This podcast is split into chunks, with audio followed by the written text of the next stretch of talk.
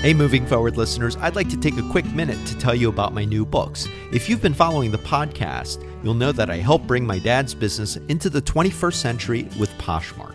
I've documented everything we've done so you can start a business right from your closet or expand an existing business with an effective e commerce solution, even if you don't have a large marketing budget or social media following. The Poshmark Guide for Individuals and Small Businesses is now available in paperback and for Kindle. You can also find the Poshmark Journal for Individuals and Small Businesses with worksheets to help you manage your inventory and negotiate effectively and confidently on the platform. Both titles are available on Amazon, where you can find quick access links at bemovingforward.com or in my link tree, which is in the show notes for today's episode. Start learning and moving forward today. Hey, John Lim here. This is episode 218. Let's go ahead and jump right in. Part one. I'm recording this episode a little bit early. It's actually Saturday, the 16th. And the reason is, is that I'm actually going on vacation starting tomorrow. So I'm probably going to post up the, the sneak preview of this episode early so uh, you can go to the blog post. Uh, and I'll try to have that done by today, as in Saturday, if not uh, Sunday morning. Uh, but the episode will be released on Thursday per usual. So my pledge is always always to release an episode every week. And uh, so I haven't been on a vacation in a long time. I, the, the last time I was on a vacation was a very brief one in July when I went out to LA. In fact, I think I wrote a LinkedIn article about it. And so uh, I'm actually uh, taking uh, some time off. Uh, it'll be a workcation because I'm still going to be working on stuff. But one thing that uh, I, I've really uh, decided to be more disciplined about, and I talked about this uh, on earlier episodes, is prioritizing my time and not being pulled in so many directions by all the emails and requests that I get. So, one thing that I've done, and I may actually leave this up permanently, I, I usually don't use an out of office uh, reply on my email, but uh, I've actually created one with answers to frequently asked questions. So things like one of the most frequently asked questions that I get is uh, are from people who pitch to be guests on my podcast, and it's kind of amazing to me because uh, I have I I announced a while ago, and this entire season uh, has been a solo podcast, but uh, sometimes I feel like maybe people don't do their 30 seconds worth of due diligence. So, one of the FAQs uh, where answers to a frequently asked question is uh, Are you taking guests? And the answer to that is no, we're not. Uh, another has to do so. I've created a list uh, of fr- answers to frequently asked questions, things like we are you accepting invitations for speaking engagements for panels? And right now i'm not just because of everything i have going on. And so i've created that list. And in fact even after i get back from vacation i'm going to leave that uh, out of office reply on just as a standard reply. I'll modify it so it's a standard reply just letting people know here are the answers to frequently asked questions and usually my replies will come back within maybe one to two or three business days. So I'll set the expectations, and I think it's good to do this. And I'd love to hear if this is a practice that you follow. I haven't traditionally done an out of office reply. Usually I will respond to email and this is an old habit from my corporate days of just you know responding to emails uh, as they come in which is not a good habit for managing your time. So i really want to be more mindful of that. All right let's go on to part two. We're going to continue on with our discussion of poshmark. And today i really want to talk about the administrative.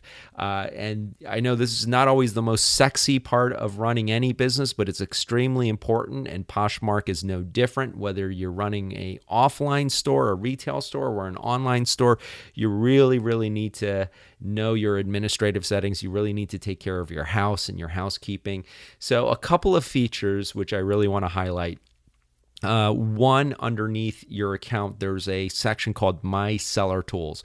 And I really think this is one of the, the most valuable resources that you have as a Poshmark seller uh, one of which is my sales report. I mean, really, I know uh, we've talked about this in prior episodes that for each item you sell, you do pay a commission to Poshmark. It's $2 for certain items, and above that, it's 20%. That may seem like a high amount, but remember, Poshmark is providing you with a lot of infrastructure and a complete CRM customer relationship management system. And that includes things like sales reports. And normally, for systems like that, if you're setting up, uh, let's say, a Shopify account or an Amazon Pro seller account or your own seller website, you'd have to pay a, uh, quite a bit of money to maintain that. And oftentimes, you're paying a subscription fee even when you're not generating sales. The cool thing about Poshmark is that you're provided with those tools regardless of whether or not you make sales. So if you're not making sales, you're not paying out of pocket. But the sales that you do make, the commission that you're paying goes to support those administrative tools. Obviously, Poshmark is also making a tremendous profit. I'm not naive about that too, but I just want to kind of highlight that you are getting quite a bit of value from the platform just by being a seller. So the sales report, uh, try it out, especially if you are selling on Poshmark. I think is a great feature to have. You can actually have a sales report generated from a specific period of time so you can track what's selling, when it's sold, that sort of thing. So do take a look at those. I think it's really valuable to take a look at that. Uh, probably the most important setting is the vacation setting. Now, interestingly, you may be wondering, or because I talked about going on vacation in part one, will I be taking a break from Poshmark? And actually, no. In fact, my dad even said, you know, if you're going on vacation, maybe you should just set the store on vacation mode. But I actually love uh, working on the Poshmark store, even even when I'm traveling, and uh, because my dad does a lot of the uh, inventory management and fulfilling orders, it's not that much more effort for me to be on the app uh, you know, an hour or two a day to engage with customers and also participate in some of the Poshmark parties. But if you're going away for an extended period of time and you really do need that break, turn on that vacation setting. And essentially, what that allows you to do is temporarily close shop. Think of it as uh, putting up a, a, sign that says, you know, uh, we're out of office until X date. And what that'll do is it'll temporarily take your listings offline. Uh, they'll be listed as not for sale. Uh, so you may also want to create a sign, and I talked about signage uh, in episode 212, so you can notify your customers that uh, that you're just away on vacation. Because what happens is if you go on vacation and the listing turns off, I've actually had people say, "Oh no, is this item not for sale anymore?" And I've had to let them know, "No, we're just we're just on a trip, we're just on vacation. We'll be back on X date." So you may want to create a sign just emphasizing that. Other things like shipping label settings you know check that make sure that's current make sure your administrative is all current. The shipping label settings should be set to your address whether you're buyer or seller make sure that's correct. Uh, you can also look at things like boutique and uh, shop wholesale settings so those are additional features as sellers. So if you sell boutique uh, where you, essentially you are selling uh, wholesale items that you've purchased and i've talked about this on prior episodes one other administrative feature, which I think is hugely important beyond My Seller Tools, is the notifications. Now, manage that. I, I highly recommend when you set up your Poshmark shop, go into your notifications and switch off and keep on the ones that are important to you. I will tell you which ones I have turned off. Now, in the beginning, I left them all on and I just saw the red number on the notifications just like ticking up every second and that's because by default you're getting notified uh, on everything from the a new follower to to to comments to everything. So I generally turn off the ones for follows because as you're growing your Poshmark store, you're going to get followers almost every minute and you don't necessarily be, need to be notified every time someone follows an item. So I generally turn those off. The important ones that I leave on are ones for comments, party reminders and when someone creates a bundle because those are those are sales opportunities. Also, you can manage your email notifications in that same section. So, the two sections and your homework for this week is become familiar with my seller tools, your notifications. Write up for this episode is at bemovingforward.com. All right, let's go to part three. Book I recently rec- uh, read that I highly recommend is Educated by Tara Westover. I give it four and a half stars.